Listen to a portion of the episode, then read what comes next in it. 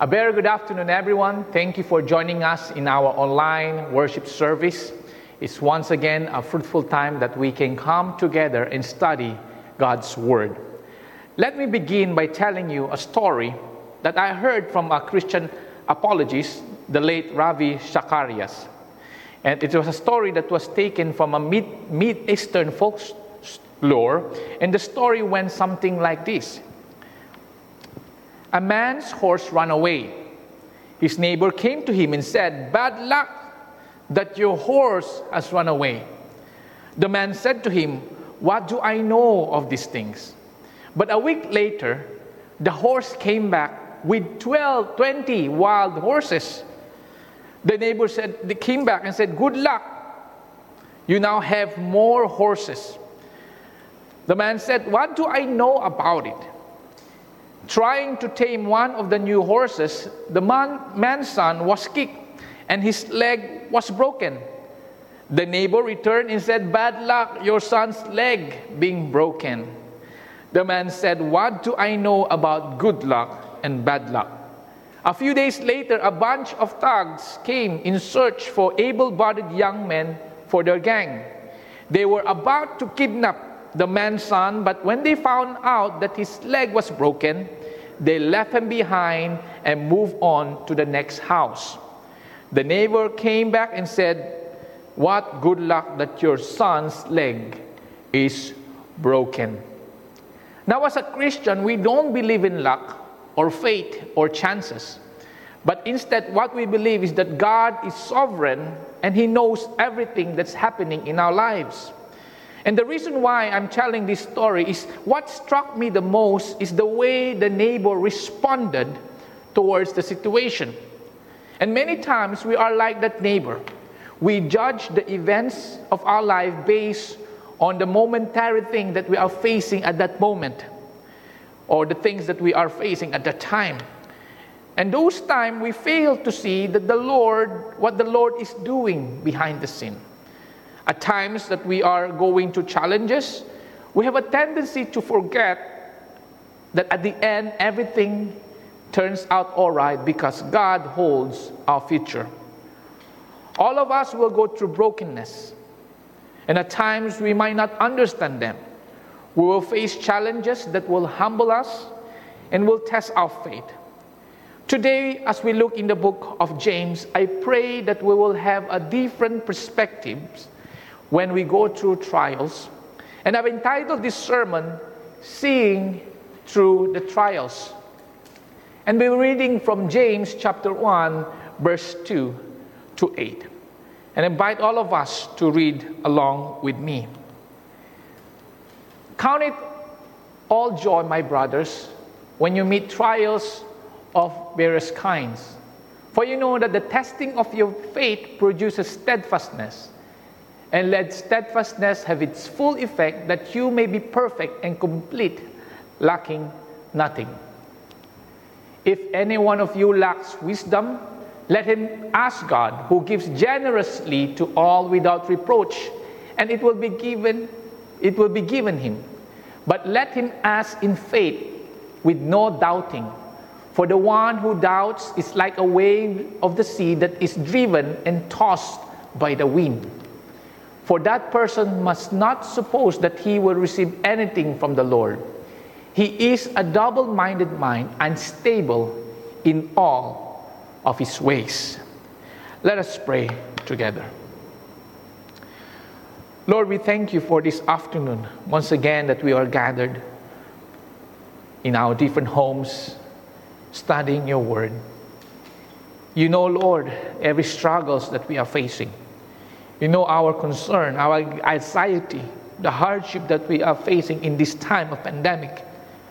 But Lord, may we have a different perspective as we go through these trials. And may your Lord speak, may your word speak to us today, encouraging us, convicting us, reminding us to count it with joy when we face various kind of trials. Because you have a plan you have a purpose. So we surrender our hearts to you. Holy Spirit, it is you, Lord, that will help us understand your word. So we submit this time to you. Have your way, Lord. In Jesus' name we pray.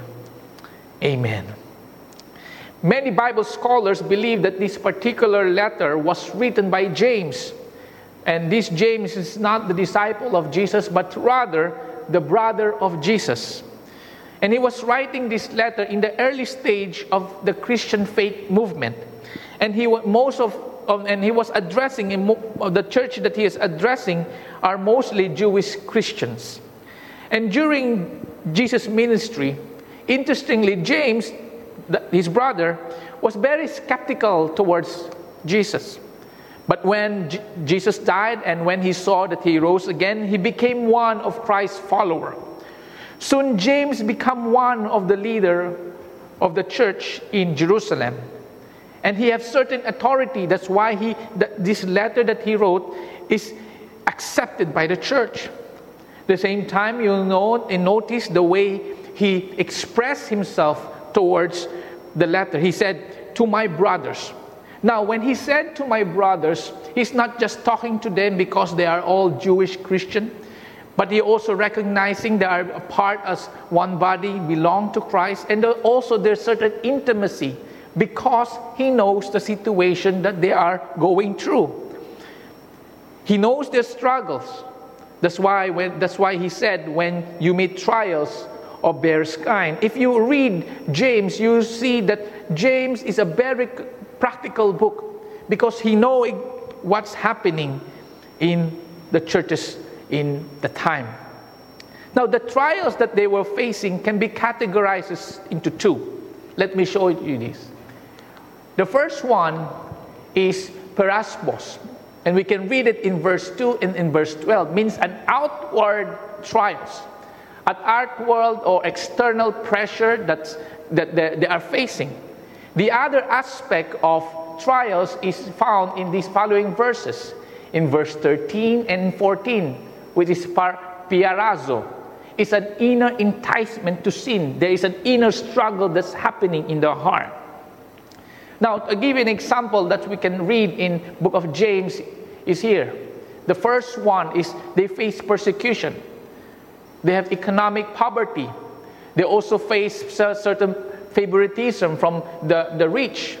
They face abuse and injustice because they're no longer part of the Jew, Jewish tradition and they associate themselves to Jesus. They've been, they've been abused and they, they face injustice. And even they have blasphemy of, of who Christ is. And there's some economic exploitation. That's why you read, that's what you can read in the book of James. They also face inner struggles trials in their heart. You see, they said in the, they face that the, they want to respond in their own desires. There are challenges in taming their tongue and even worldliness that's mentioned in chapter 4. Similar to the early church, we also face trials in various kind, especially during this pandemic. Both external and internal struggles happens. And in order for us to see through the trials, the first thing I believe that we need to do is first is to acknowledge that trials is part of our lives. Acknowledge our trials. We need to acknowledge and admit that as we go through life, it exists. That we should not think that being a Christian is like living in a wonderland, that we are living in a bed of roses we must not deny hardship. We must not even avoid the idea of pain and suffering because trials is part of our journey. You know what Jesus said in John 16, verse 33? He said, In this world you will have tribulation. Jesus did not promise that everything will be smooth. Jesus did not promise that we will have an easy life. Jesus did not promise that there will be no difficulty or struggle as we follow Him. But what He is promising us, when we go through that trials and tribulation, He will be with us. In the Old Testament, David recognized this in his life. He said in Psalms 23, verse 4a, he said, Even though I walk through the valley of shadow of death, What David is saying is this He will pass through the valley of shadow of death. He will not escape, he will not go to a different route, but he will pass through. He will go through that hardship. He will go through that valley. You know, brothers and sisters, it is important for us to embrace and acknowledge this truth because it will help us to be prepared. It will also will protect us from having false hope. It will also help us to have a clarity of God's purpose in the midst of hardship. You know, sometime when I browse through YouTube and listen to Facebook videos or online sermons of there are some certain teaching that negates the idea of suffering. They would say this statement, they would say, Christian should not suffer because God wants you to be happy and have a good life. Now, good life is very subjective. To me, good life may be different to you.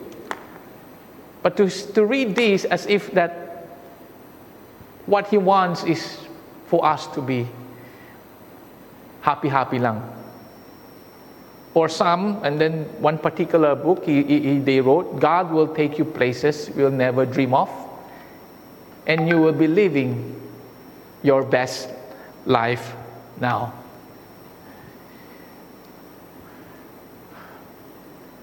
You know, our best life now is not here. Our best life now is being with Him. A person who embraces the thought they may have false hope, a person who's sick, cannot travel. How can you say this statement? Or maybe we'll read this kind of statement said, Don't think so much negativity, just think positive, and you will be all right. Busting positive lang, bro. You know, I'm not saying that we should not think positive. I'm not saying that we should always think negatively because both extreme is, is not biblical. What I'm really emphasizing is this we need to develop a biblical understanding of trials and suffering, or else our faith will be easily be shaken when hardship comes. Christian needs to be aware of this reality. And this will prepare them to face life trials. You know, acknowledging trials was repeated many times by various writers in the scripture. We read in Romans, this is written by Paul.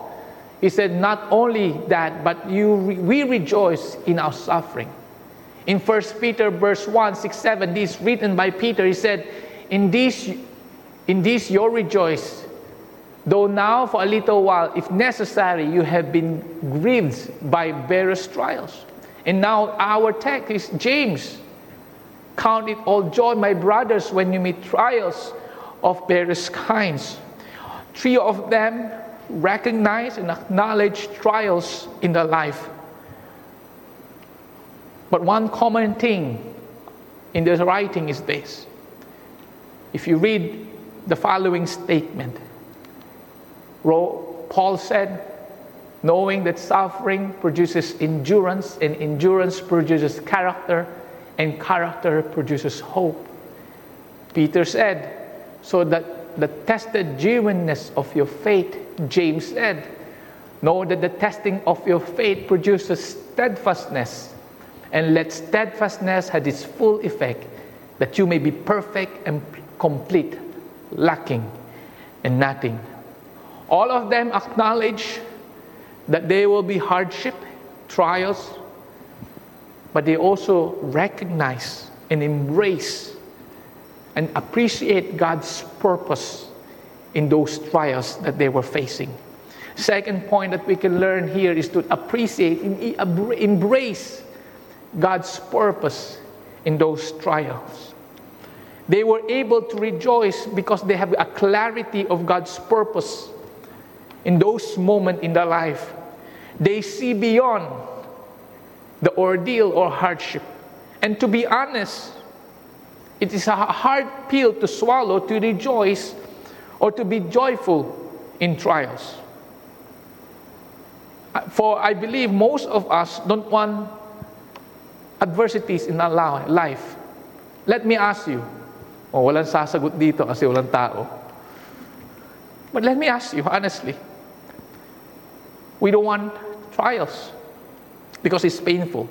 What we want is peace and smooth sailing life.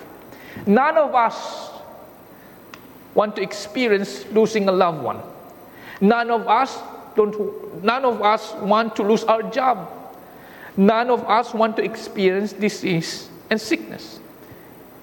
And all of us agree that we don't want miseries and distress in our life. But we need and we must accept and acknowledge that all these things may come. Yet we can find encouragement because what that God because God has a purpose in those moments. And we can see that God has a purpose on those trials. We read that in verse 3. He said, For you know that the testing of your faith produces steadfastness. And let steadfastness have its full effect that you may be perfect, complete, lacking in nothing. Now, if you would just put that in a chart, trials purify our faith so that we will have that steadfastness, that endurance to continue on. And when we endure, at the end result is that we will have maturity and completeness. You know, the purpose of this test is not to determine if you have faith or not, because all of us has certain level of faith. But the purpose of this test is to reveal the condition of our faith so that we can grow in trusting Him. Peter uses a metaphor of gold being tested by fire. And we can read that in 1 Peter 1, verse 6 to 7. So that the tested genuineness of your faith more precious than gold. The scripture uses this metaphor many times. In Proverbs 17, verse 3, the crucible is for silver, the furnace is for gold, and the Lord tests the heart. Malachi chapter 3, verse 3, it says, he will sit as a refiner and purifier of silver, and he will re- purify the sons of Levi and refine them like gold and silver, and they will bring offering in righteousness in the Lord. Our faith is like a gold that's being purified. It has to be put in a strong heat so that that, that solid state will become liquefied and then that impurities will come out. God uses trials, hardship to, re, to remove all this kind of impurities in our life. What are those impurities? Some of them are doubt, some of them are fear, some of them are hopelessness, self dependency, and even pride. When we are going through that fire, as God purifies us, what God wants to develop in us is a faith that will anchor to Him that will depend on His strength and not on our strength. A faith will trust Him and not doubt Him. A faith that will have confidence in His character and the same time in His promises. A faith that's humble, not dependent on self or, or pride. A faith that is experiential, not just simply intellectual. A faith that's rooted in knowing God. The more we experience God and have this experience and knowledge of God in our life, we grow in faith and in turn produce steadfastness or endurance. You know what's endurance? It's perseverance, ability to strive, that loyalty to stay on the course. You know, a person that runs a long distance and will not give up a person that carries a heavy package and continue on kahit mabigat man is a person that would say, Lord, mahirap man ang dinadaanan ko, pero kaya ko to dahil kasama kita. And when this endurance develop, believers will be perfect and complete. Perfect means maturity, stable in character, Complete means no defect or faultless, stable in an action and the way he think, and the way he respond. You know, as I ponder on this, I remember two characters in the Old Testament. Joseph have gone through the fire.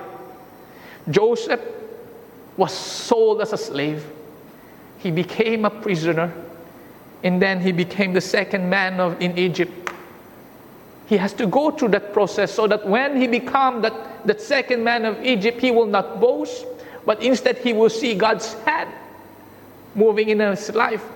If he did not go to that fire, will he be able to say, You meant to hurt me, but God meant it for good? No. We go through fire so that we get to know him. Joseph is one of them. Another character is David. David was anointed as king, the next in line to Saul, but yet after his anointing, he did not become king right away. What happened to him? He was treated as a prisoner. He was treated not just a prisoner, but a traitor, an enemy of the state. He was, he, they wanted to kill him. He was tested by fire. Why they want God want to develop maturity in them so that they'll be complete in the Lord. So that when he sits in the throne of Israel as king, the words that he will say who am I that you are mindful of me? We will go through trials, but may we see beyond it. May we see God's hand and purpose so that we can be refined, pure, complete, and matured.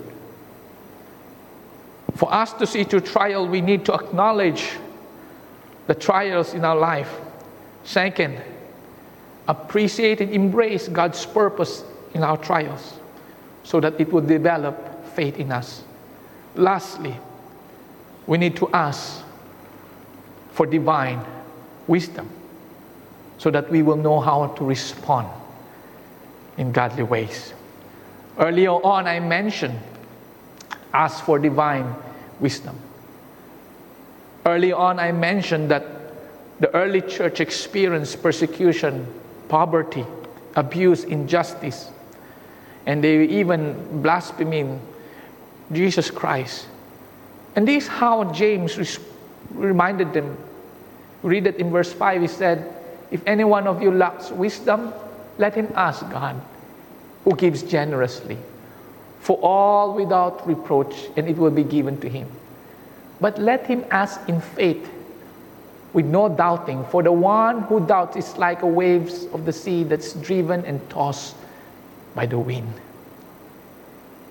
This also reminded that all of us, as we face trials, some of us are immobile, unable to do anything. Some of us, when we face trials, we react unwisely. Even if we have experience or even education or even if you've been a long time Christians, there'll be times in our life that we are be placed in a corner and realize our lack, that we don't know what to do, that we need a divine knowledge, we need discernment, we need God to gu- guide us, to lead us, so that we can comprehend all things that's happening, and at the same time help us respond in appropriate, godly manner. And how is the attitude when we come to the Lord, when we ask for wisdom? The scripture says we should, it should be done in faith. Faith that's anchored in knowing that God will give generously. You know, God is our Father. He will not withhold anything that's good. And if that wisdom is good, He will grant you wisdom. Do not think by yourself. God will guide you. God will guide us. The beautiful thing, God will give generously. The second thing he says there, without reproach. God will give us without reproach. Yes, we may blunder. But we come to the Lord and say, Lord, I'm sorry, give us wisdom. He will not come and say to us, Ayan, you know, paminsan pag may kausap tayong probably leader or a friend, we're asking for advice. Ang banat nila ganito, ayan, kasi hindi ka nakinig. Ayan. God is not that way. He will grant you that wisdom and He will not say na yan kasi ikaw. He will give us wisdom. And he said, we, How should we ask also? We should ask with great anticipation to receive, not someone like this wave of sea. You know, the wave of sea up and down. Mayroon sa taas, mayroon sa baba. Sometimes he said, bibigay ba o oh, hindi? You know, the Lord will give us that wisdom on how to respond. To apply this, how should we respond when you lose our job? When, how we respond when there's no work and no pay? How we respond when our employer is giving us a hard time? How should we respond when we are persecuted because of our faith? You know, I, I give you a testimony. I remember during 1997 98, the economic downturn, my dad worked in a semiconductor company. And they, we, he, he, the, the industry was badly hit. And I was in high school, my brother too was in high school. And my dad was forced to take a forced leave.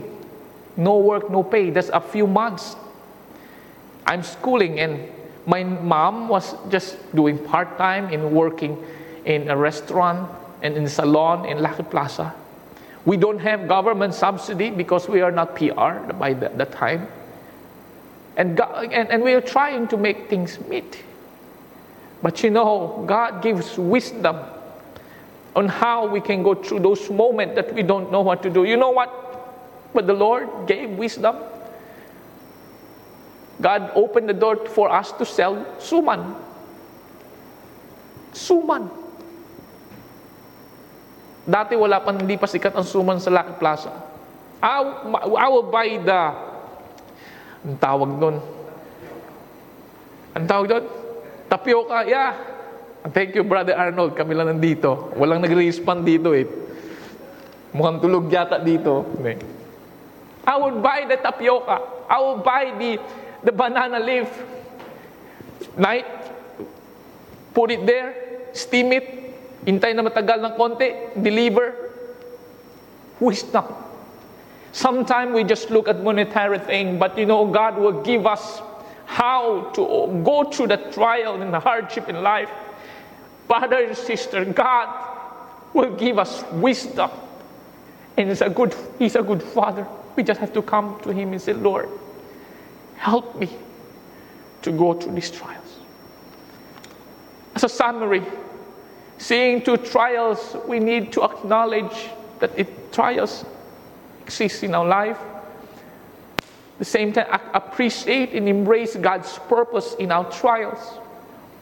And thirdly, ask for divine wisdom so that we can respond rightfully in His way, in His guidance. I would like to conclude and, and share the journey of a nation that faced so much trials. But God uses trials in those moments to purify the faith in understanding who God is. The Israelites were a, a nation that's going through a lot of trials.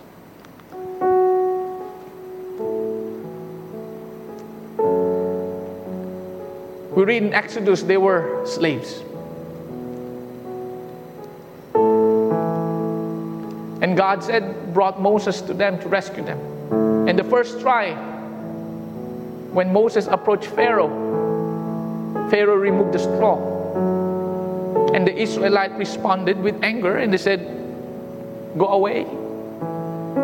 In the following verse, you see that God sent plagues and God split the Red Sea. In that trial that they were facing, God is showing to them that He's powerful, that He's a powerful God. Now, once they entered the wilderness,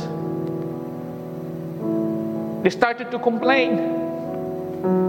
They said, There's no food, there's no water,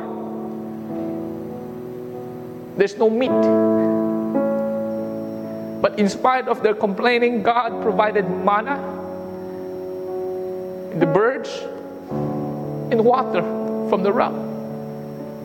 In the trial that they were facing, even though they struggled in because of their complaining, what was God showing to them who He is?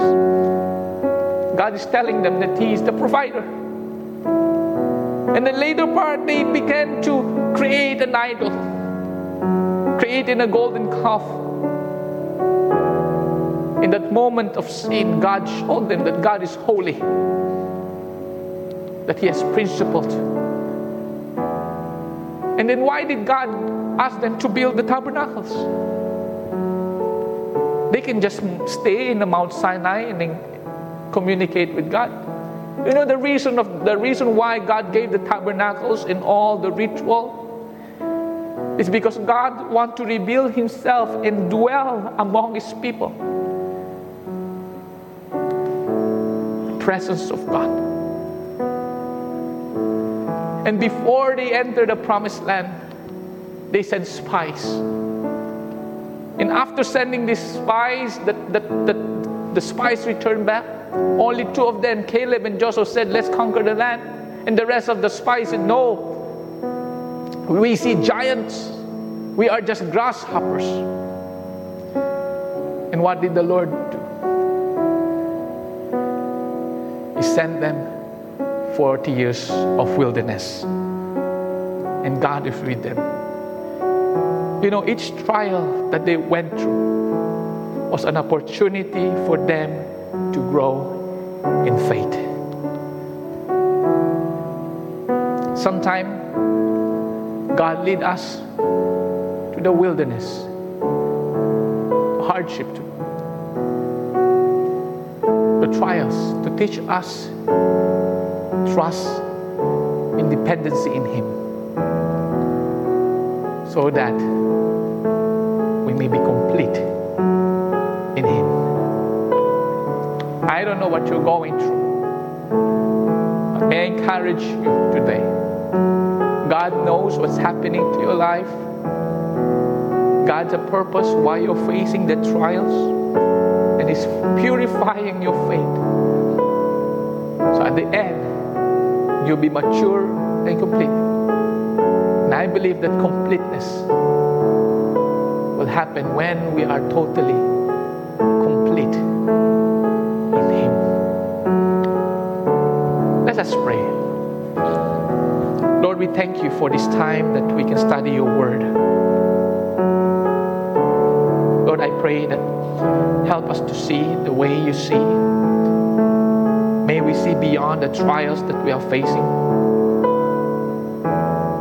Protect our ears and heart that we will not be taught with certain things that negate such that suffering is not part of our life, but rather may we recognize it, Lord. At the same time, open our eyes to see your purpose in those times because you desire for us to be mature. And may we humbly come to you asking for your wisdom each day because we need you and we are dependent on you. Hallelujah. Hallelujah. Like right now, let's just worship Him. Let our eyes focus on Him. So I lift my eyes to you, Lord. In your strength,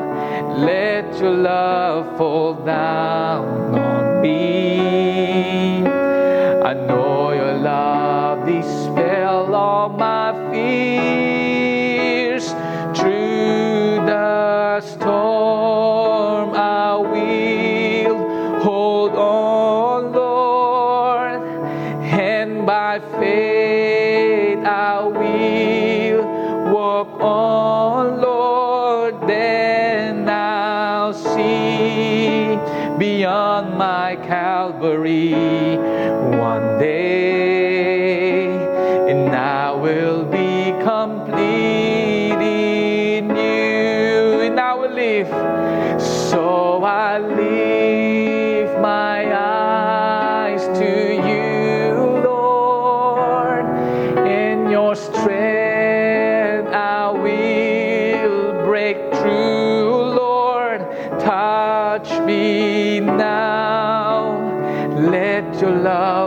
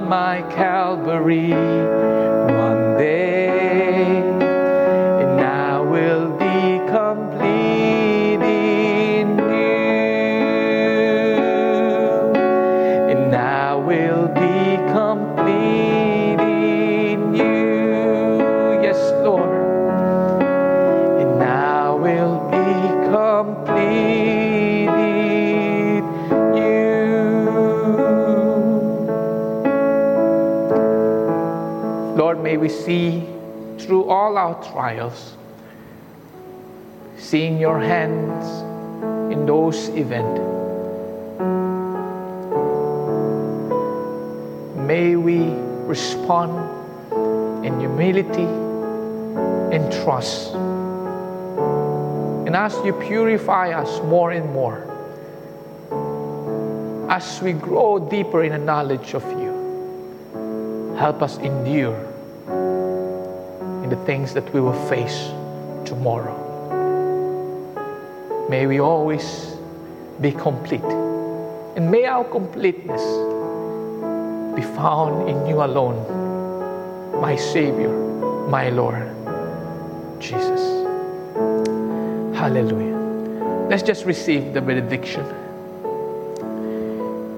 For I am sure that neither death nor life, nor angels nor rulers, nor things present nor the things to come, no powers, no height, nor depth, nor anything else in all creation will be able to separate us from the love of God in Christ Jesus our Lord.